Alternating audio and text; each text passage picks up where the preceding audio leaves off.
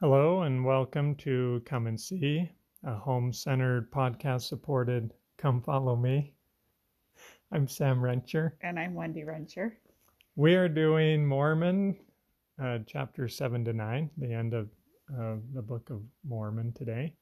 And uh, some really great stuff in these chapters. Unfortunately, we're only going to really discuss chapter 7, so you're going to be on your own to find all of the gold in 8 and 9. But, um, but we wanted to really dive into chapter 7 and talk about um, some of the amazing things that are promised in this chapter.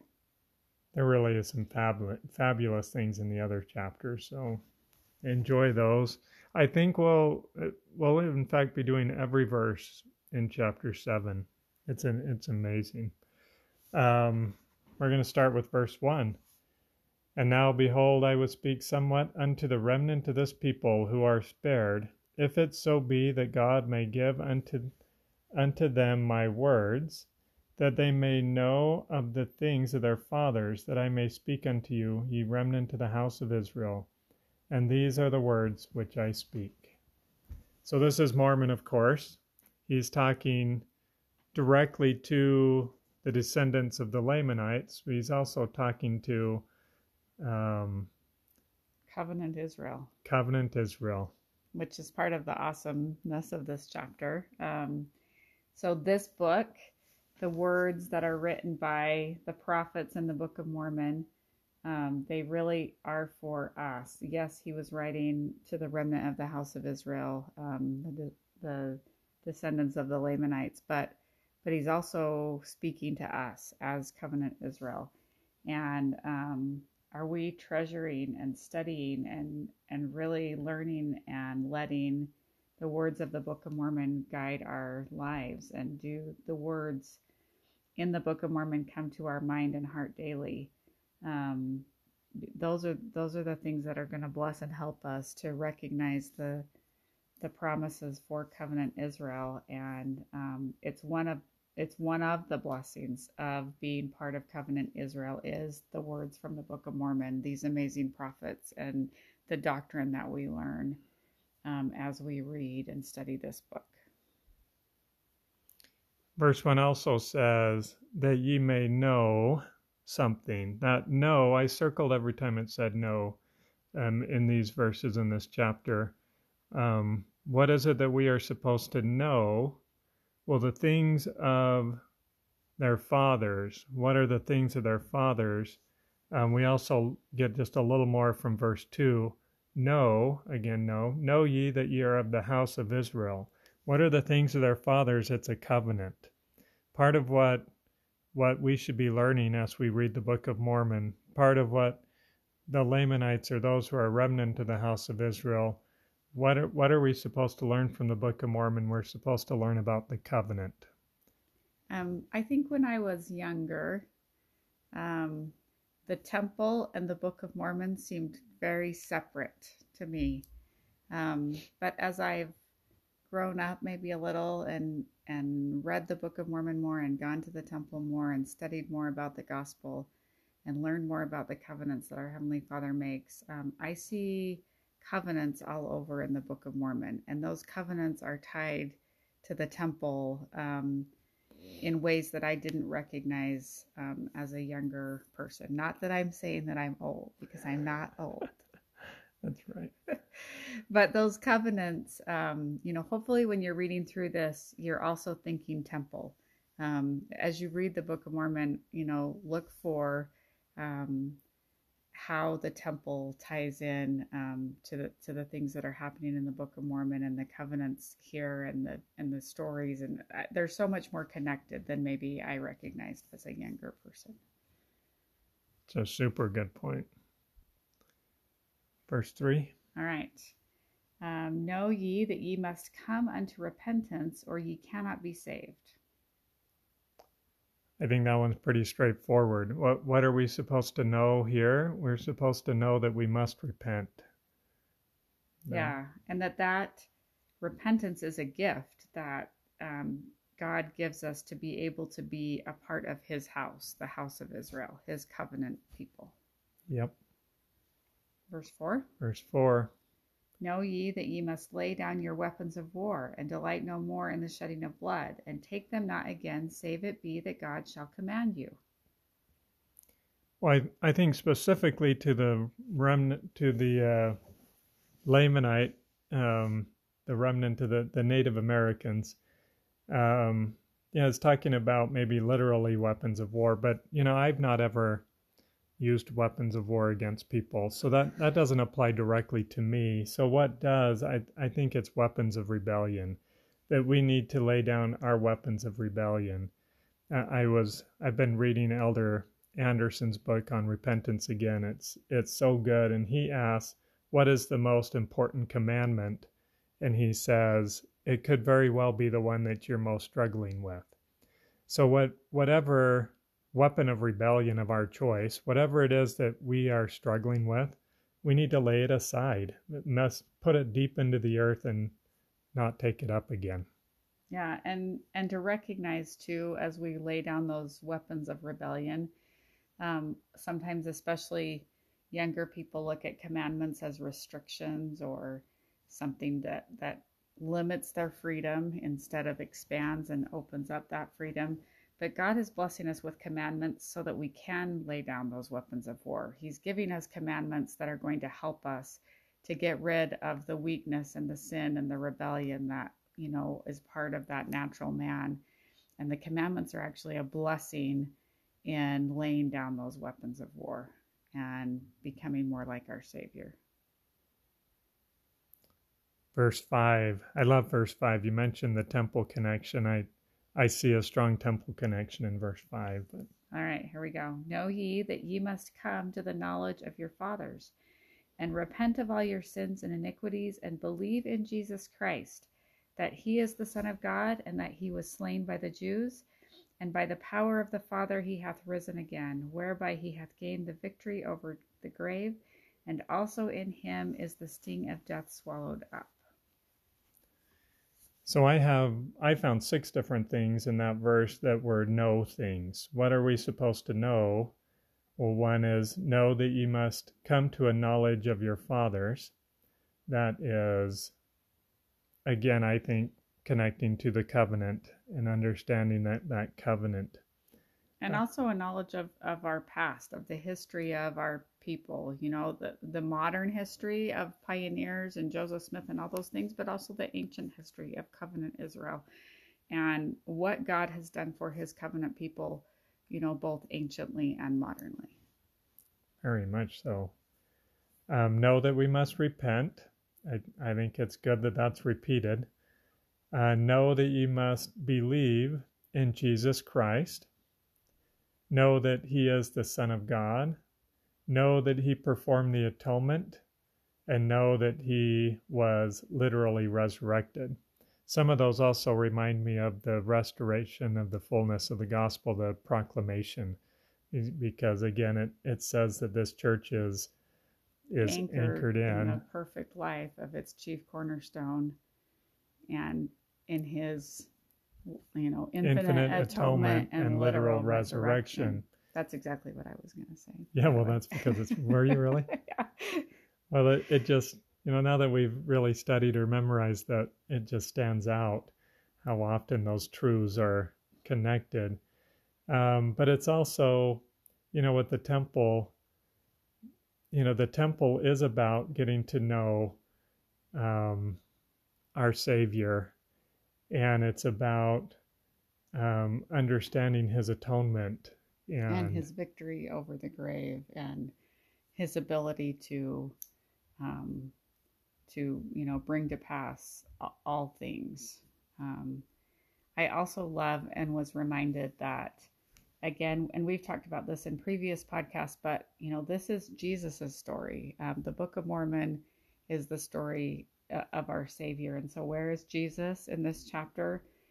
He's everywhere in this chapter, um, you know, because He is the giver uh, of the covenant, and He is the one um, that is asking us to lay down our weapons of, re- of rebellion. He's, you know, it's Him that we believe in. It's Him that that allows us to gain victory over the grave. Um, it's Him that redeems us, and so and again, as you read through these chapters, it's always good to be looking for where where is Jesus in the story.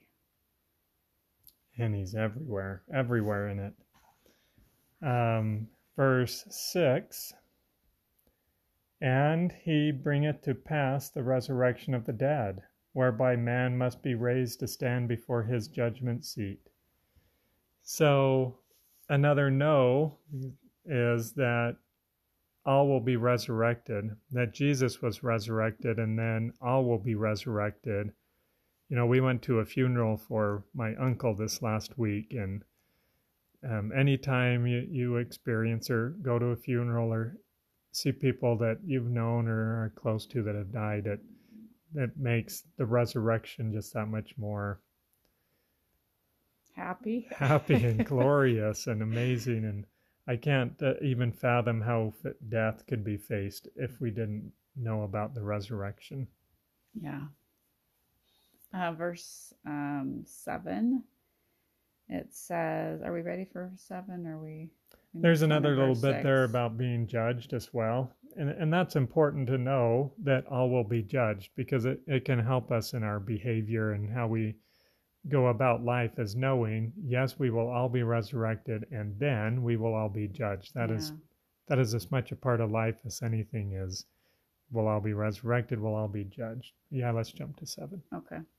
And he hath brought to pass the redemption of the world, whereby he that is found guiltless before him at the judgment day hath it given unto him to dwell in the presence of God, in his kingdom to sing ceaseless praises with the choirs above unto the Father, and unto the Son, and unto the Holy Ghost, which are one God in a state of happiness which hath no end. I have a heart on this verse because I love it. I have a heart on like every verse in this chapter. It's so good. Um, and one of the things that it reminds me of, um, just that feeling of to dwell in the presence of God. Like that is our goal. That's the eventual reality. It's not some mystical, magical thing out there. Like that's really what we're working towards. And as we're trying to keep the commandments and trying to, you know, do a, just a little bit better today than we did yesterday, that is a that is a reachable goal because of our Savior Jesus Christ. But then it says to sing ceaseless praises with the choirs above. Um, I've been, you know, we don't go to church every week, but every other week we are, and I've been leading the music um, in in our sacrament meeting and um and I I have my mask on, you know, because we're all at church and whatever, yeah. and and everybody else, or at least most people, have have masks on, and um, it it does make it a little harder connect to connect with people and kind of see what's going on. But everyone's kind of looking down at their phones when they sing because um, because you know we don't have hymn books and all, and you know it's just kind of a weird a weird ish time. But I want to when I'm up there leading the music, sing ceaseless praises. I think we are so blessed, so lucky, so, so, so blessed to know about Heavenly Father's plan for us. And are we, are we singing with that joy, um, you know, when we're in sacrament meeting or when we're at home singing or, you know, are, are we praying with that kind of ceaseless joy um, because of so many blessings that are promised to us from our Heavenly Father. It's great. I love this verse as well. You know, we just barely read about here comes a judgment. You think, oh dear, we are all going to be judged. But then the very next verse, going into that, you know, Jesus um, came into the world so that we can all be redeemed and that we can be found spotless because of him and that we then will be happy, endless happiness. I love the endless happiness, like who, like our heavenly fa- heavenly parents, are endlessly happy. So as we are learning to become like them through our Savior, what we're learning to be is endlessly happy. And who doesn't want that? You know, see so many people in this world trying to do things to bring happiness into their lives, and yet they're we already know what the right way to bring happiness. Uh, it reminds me of a a plaque in our house, and it, it says to choose happiness is to choose God. Um, and when we choose God, that's what we're choosing. We're choosing endless happiness. Yeah. All right, verse um, Verse eight. eight. We change a little bit in eight. We we go beyond the no here. So let's Okay, let's see what comes next after we know what happens. Therefore, repent and be baptized in the name of Jesus, and lay hold upon the gospel of Christ, which shall be set before you not only in this record, but also in the record which shall come unto the Gentiles from the Jews, which record shall come from the Gentiles unto you. It's awesome. So we hit therefore. So it's been no, no, no, no, no through all these. What what is it that we should know through the Book of Mormon, through temples, through covenants? What should we know? And then you hit eight. Therefore, now that you know these things, it's time to do. It it is action. I Um, love the therefore. Therefore, like, you know, Heavenly Father is all about helping us become. And so here's what I need you to know. Now you have to go to work and Therefore, now what what is that work? Well, it is to repent. So that's the third time, and and just this eight verses. eight verses we've been asked to repent or commanded, uh, make covenants, and to lay hold on the gospel, which we can learn from the Book of Mormon and the Bible, is what it says. And so there's our first three therefores repent, make covenants, and lay hold on the gospel. All right, verse 9 For behold, this is written for the intent that ye may believe that. And if ye believe that, ye will believe this also. And if ye believe this, ye will know concerning your fathers, and also the marvelous works which were wrought by the power of God among them. And ye will also know that ye are a remnant of the seed of Jacob. Therefore ye are numbered among the people of the first covenant. And if it so be that ye believe in Christ, and are baptized, first with water, then with fire and with the Holy Ghost, following the example of our Saviour, according to that which he hath commanded us, it shall be well with you in the day of judgment. Amen. It's great stuff. Yeah. So verse 9 has no, or sorry, believe like five times. Why is the Book of Mormon written? The Book of Mormon is written so that we will believe and know. It says no a couple times here that uh, in 9 in the beginning of 10. So the Book of Mormon is written so that we will believe and know concerning the covenants and the marvelous works of God, which is really awesome. So that we can know that we're of the covenant people. And if we believe in Jesus and make covenants with him and follow his example, then it will be well with us when we hit that judgment and well with us right now as we live. It reminds me, those believes also remind me just of the reason that, you know, we had the missionaries over for a little message at our house this past week. And, um, and this actually, their message wasn't actually to share the Book of Mormon with someone, but often um, that, of course, is, is the missionary message. You know, is there someone that you can share the Book of Mormon with? And that is the reason why, is because it was written to help people to know and believe in Him. And as we are brave and and follow the spirit and share that message with others they can also um, believe and know about our savior jesus christ um, i also love the end of 10 um, you know we we believe in christ and then we make covenants with him um, and follow the example of our savior um, according to that which he hath commanded us. When we are following the example of our Savior, um, as we believe and make covenants with him, it will be well with us. Um, that is the secret to happiness in life. Amazing. It's such a great chapter. It's just right in the middle of all these war chapters and and the people are gathering together for the final battle and things are pretty rough. But then here's this chapter where Mormon says, Let me explain what the Book of Mormon's for, what this is really all about. And in one, it's less than one page, he can kind of puts the whole gospel in perspective and helps us understand what it's all about, which Wendy just sealed up for us. Yeah. Well, we hope you have a great week uh, in your study of Mormon 7 to 9, and we'll see you next week. Thanks.